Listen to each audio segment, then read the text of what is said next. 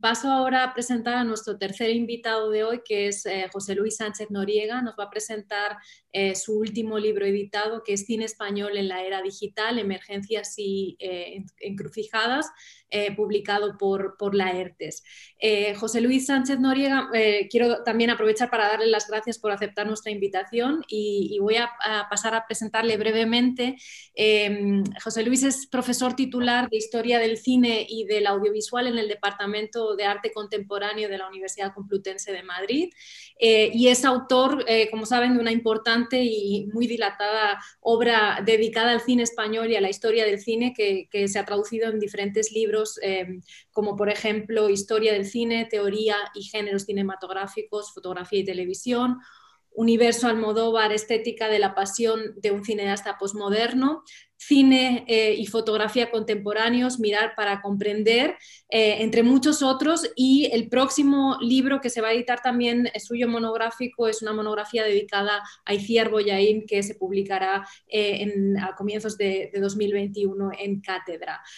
también es editor y ha coordinado diferentes proyectos de investigación de los cuales se han, derivado en diferentes volúmenes colectivos, eh, filmando el cambio social, las películas de la transición, eh, o también imaginarios y figuras en el cine de la post-transición y justamente el libro que nos presenta hoy, Cine Español en la Era Digital, Emergencias y Encrucijadas, es, su último volumen eh, editado. Así que cuando quieras, José Luis, te paso la palabra y gracias por, por haberte unido.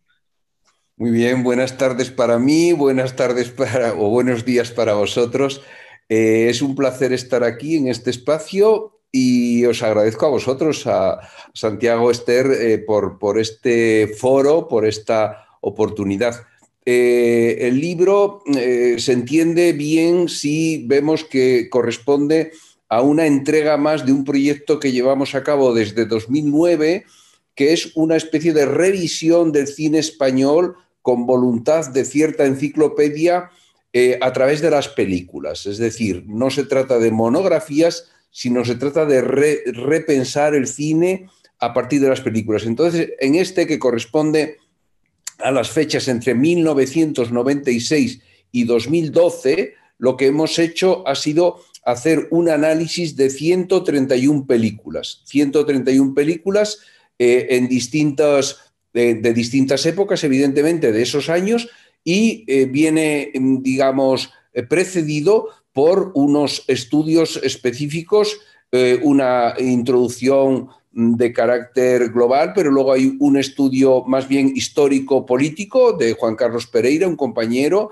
Virginia Guarinos, una profesora de Sevilla, llama la atención o dedica un artículo a cineastas mujeres.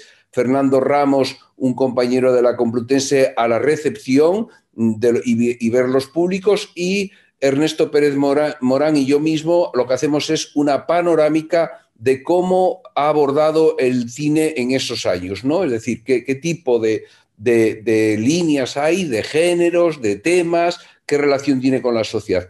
En definitiva, es un libro que busca un poco eh, dar un material para el estudio del cine español a través de las películas, básicamente. Es decir, llama la atención porque a veces mm, parece que los damos por supuesto, ¿no? Demasiadas cosas y queremos una visión global y a través del cine, de las películas.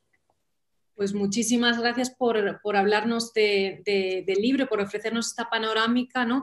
Em, y, yo te quería preguntar también, ¿no? Como acabas de comentar, hay varios libros, hay varios capítulos introductorios en el libro que intentan em, em, enmarcar eh, el cine español a través de las películas, y luego hay una especie de análisis que se hacen de estas 131 películas que has, que, has comentado que, forman parte de, un corpus, ¿no? Que, que intenta de alguna manera eh, eh, el cine de una época, de una época determinada, en este caso, eh, como decías, del 1996 al, 2012. Eh, en la introducción al libro em, comentas y hablas de, estas películas, pero también enfatizas el hecho de que la, selección de las películas no pretende ser ni se presenta de, manera alguna como un canon cinematográfico o por lo menos en el, sentido eh, prescriptivo de la palabra, ¿no? del concepto. Em, pero por otro lado, también uno, se puede preguntar como lector, ¿no? Em, al, haber hecho una, especie de catálogo, ¿no? Eh, siempre eso implica una, una selección que se rige por unos ciertos criterios. Entonces yo quería preguntarte un poco cuáles han sido los criterios para la selección de estas 131 preguntas eh, y como es un volumen colectivo también quería preguntarte si de alguna manera los autores estuvieron también, em, dijéramos, implicados en esta selección de este, de, no de este canon, pero sí de, de, esta, mm, de este corpus eh, cinematográfico. Este corpus, sí. Sí, efectivamente, es arriesgado siempre hacer una selección y decir por qué 130 podían ser 260, seguramente con 260 tendría, sería más representativo. Eh, es muy arriesgado coger y decir, bueno, pues son 10, 12 películas por año, ¿y cuáles son? ¿Y cuáles excluyo? ¿Y cuáles incluyo? Pues hemos buscado, primero, películas que tuvieran una relevancia social fuerte, películas que hubieran sido muy premiadas o muy vistas. ¿eh?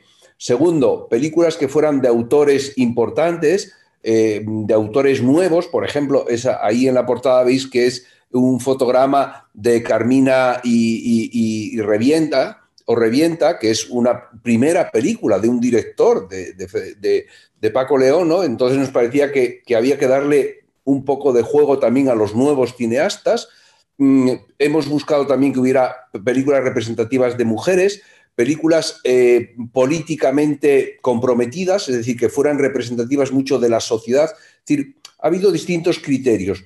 Mm, desde el punto de vista no tanto estético, por supuesto, no tanto los premios, cuanto social. Es decir, el cine que habla de la sociedad española, el cine que, emergen nuevos talentos, eso han sido más o menos los criterios, ¿no? Sabiendo que, evidentemente están todas las que eh, son todas las que están, pero no están todas las que son. Es decir, hay muchísimas películas que no es posible, pero en algunos casos se citan en los estudios introductorios y eh, el, el libro tiene una voluntad casi didáctica, ¿no? Decir, bueno, para el que para el usuario, digamos, no especialista, etcétera, ¿Cuál es, qué, cine español es el más relevante de estos años? Pues mire usted, esto es lo más relevante, ¿no? A riesgo de que después hay que profundizar en otros órdenes, etcétera, ¿no? Por ahí es un poco, no sé si te contesto, Esther. Me, contestaste perfectamente. Muchísimas gracias por, la respuesta y enhorabuena por el, por el libro y por los siguientes que, vienen. Le decía Arboya y estamos también deseando em, verlo y tenerlo entre nuestras manos.